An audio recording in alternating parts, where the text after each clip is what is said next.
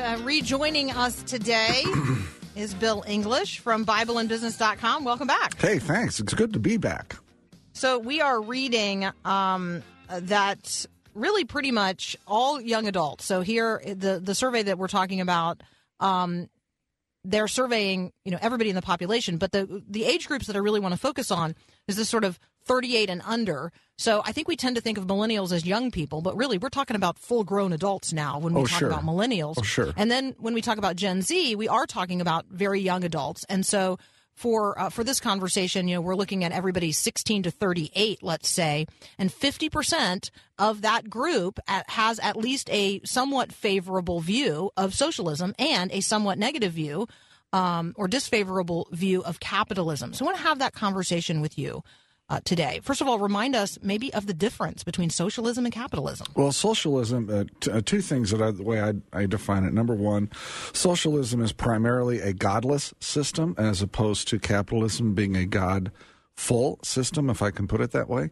Uh, because um, in in capitalism, you have private property. You have the ability to uh, contract and do some other things that private parties can do. And the scriptures often talk about, uh, you know, holding to contracts and re- and not stealing and respecting others' property.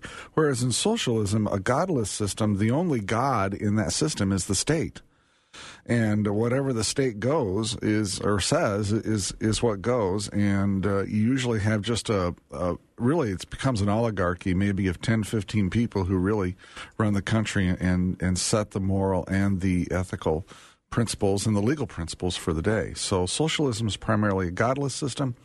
And it is also a, a system that uh, does not value freedom. And uh, this is where i think uh, socialism would have a hard time taking root here in the United States unless it's cast as something different because of the hyper individualism that we have in our um, our nation today. Right. I think that there are at least some people who completely misunderstand the term. I mean, we had uh, we had somebody on national television come right out and say uh, recently to uh, to a senator who was describing Maduro as a socialist, in this this uh, you know television personality person said ah, Maduro's not a socialist. Well, okay, Maduro is actually for those not paying attention. Uh, we're talking here about South America and the devastation of socialism in many countries there. Eh, Maduro is a socialist, absolutely. I did. I mean that. So, so I think that when we talk about the term socialism, you know, it's important for people to recognize we're not talking about social media. We're not talking about social networks or social networking or the way you feel about your social life. We're actually talking about a really, and when we use the term godless here, we're we're not we're not just talking big G godless. We are actually talking about a system that views itself and the state as God, Yep. as the highest authority. Yep. And and so that's important, I think, for people to understand and recognize. What does it say to you that emerging generations so misunderstand the history of what socialism has done um, to people, like through communist systems, um, that we would be at the place where we think we want it? Uh, it, what it tells me is that a the enticement of socialism is still there. Uh, it's and and it, it does sound kind of good on the face value, but when you dig into it, it doesn't work at all. And usually, millions of people get killed as a result of socialism and communism. B, it tells me what an absolutely poor job our public schools have done in teaching civics and teaching our system of government, and why freedom is so important. And this is where this is where this whole concept of freedom um, when carried out properly in a, in a society, um, there are parts of it that become very, very messy, right? And to the point where uh, a lot of people believe that it's just unfair. And, and the unfairness of it leads people to want to be more fair. And the more fair means we have to have more uh, government interaction and more government uh, takeover of certain industries and certain parts of our lives is because freedom is messy and socialism is not. But socialism will lead you to nothing but poverty and death and mind control and a loss of religious freedoms. Uh, freedom it does exactly the opposite, and uh, it's something that um, I value. I, I wish our politicians in America would stand up and say, "My number one goal is to protect your individual liberties," rather than my number one goal is to make sure that um, we have income equality or something like that. I, I would prefer that they just focused on protecting our individual liberties. So I think that, Bill, one of the challenges that we face is that the version of capitalism with which we now live is pretty corrupt and corrupted. And so when we come back, let's talk about redeeming capitalism. Let's talk about um, the way you know business would operate if God were really governing the lives of business owners, because that's really your sweet spot at BibleandBusiness.com. So when we come back, I'm going to ask Bill English, what's God's purpose for business, and by extension, right, like commerce and trade and all that good stuff. We'll sure. be right back.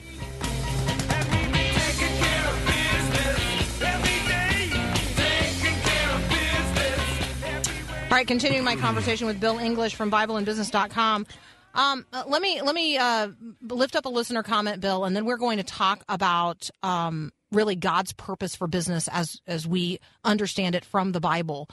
And uh, so we have a listener who's concerned that uh, our characterization of capitalism as God full and socialism as God less was uh, too simplistic. And so let me encourage uh, Mark, who is concerned about that, to listen to my hour long deep dive into the godless nature of socialism with Bruce Ashford, um, which was, you know, definitely at the 400 college level uh, experience in terms of this conversation. So, what Bill and I are trying to do today is react to a particular headline. And so, uh, some things we have to simplify if those seem oversimplified to you. There are other conversations with other guests. Uh, I'm thinking here about my two conversations I've had on the book Redeeming Capitalism with a professor from, remind me where he was from, um, Ken Barnes.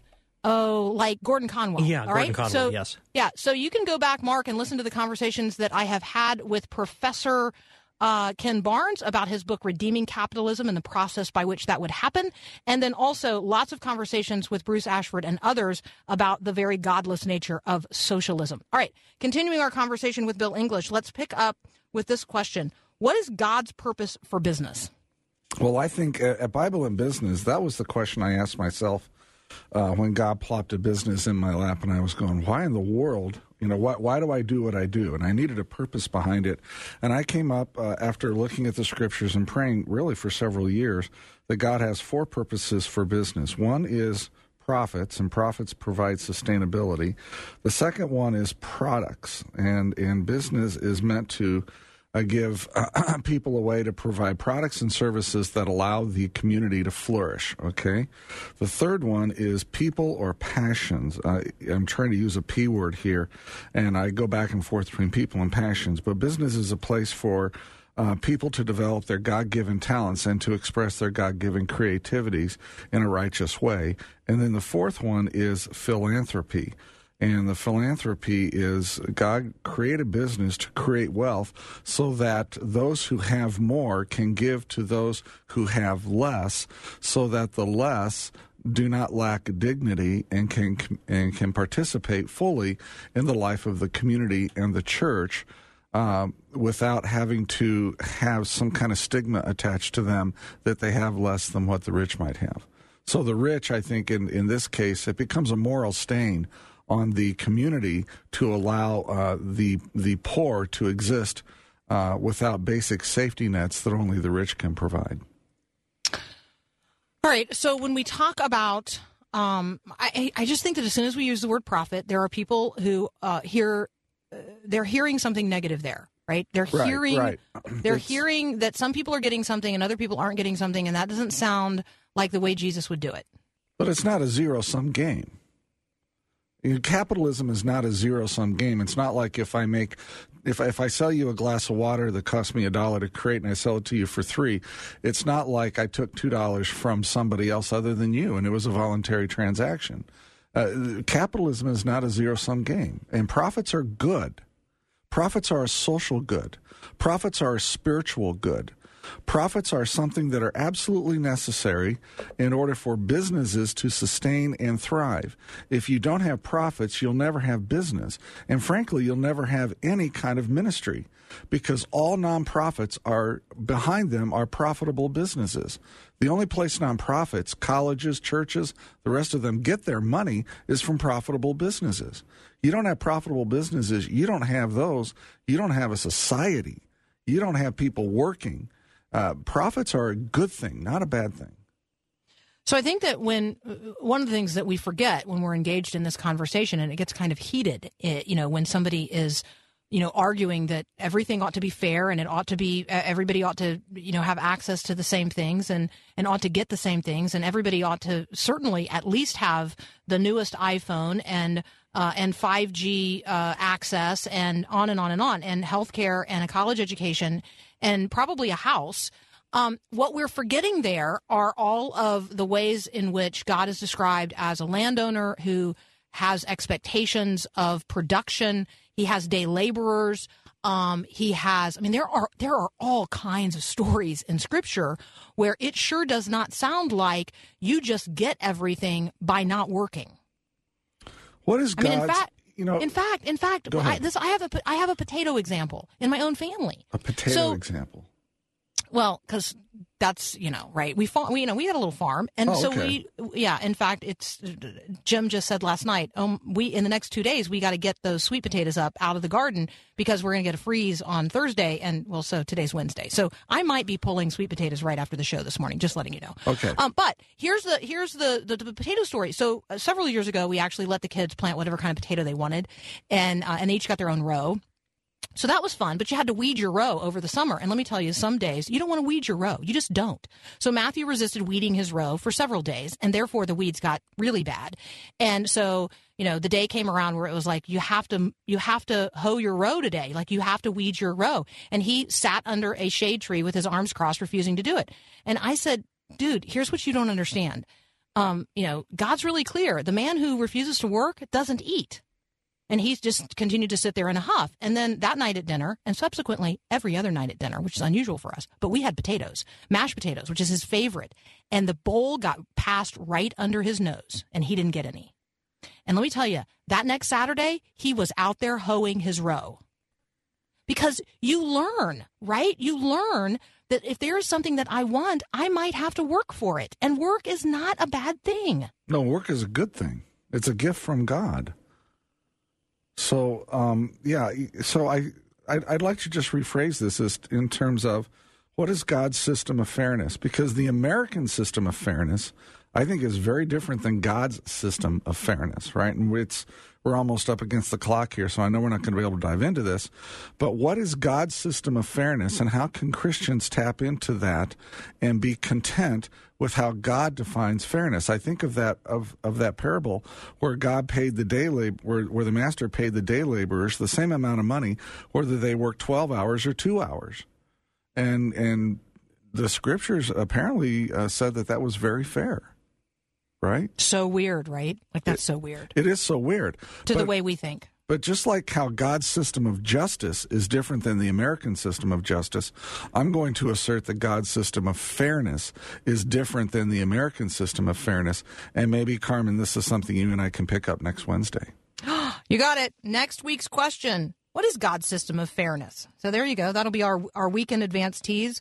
Uh, you guys can check out what we're talking about and more about Bible and Business at BibleandBusiness.com. Bill English, thank you so much. You bet. Have a good day. You were not abstruse at all. No, abstruse, I was not. Abstruse. Abstruse. I almost I abstruse. It yeah. It's all right. You know, it's a new word. No. It's a new word. Working it out. Thanks, man. All we'll right. talk to you next week. Bye.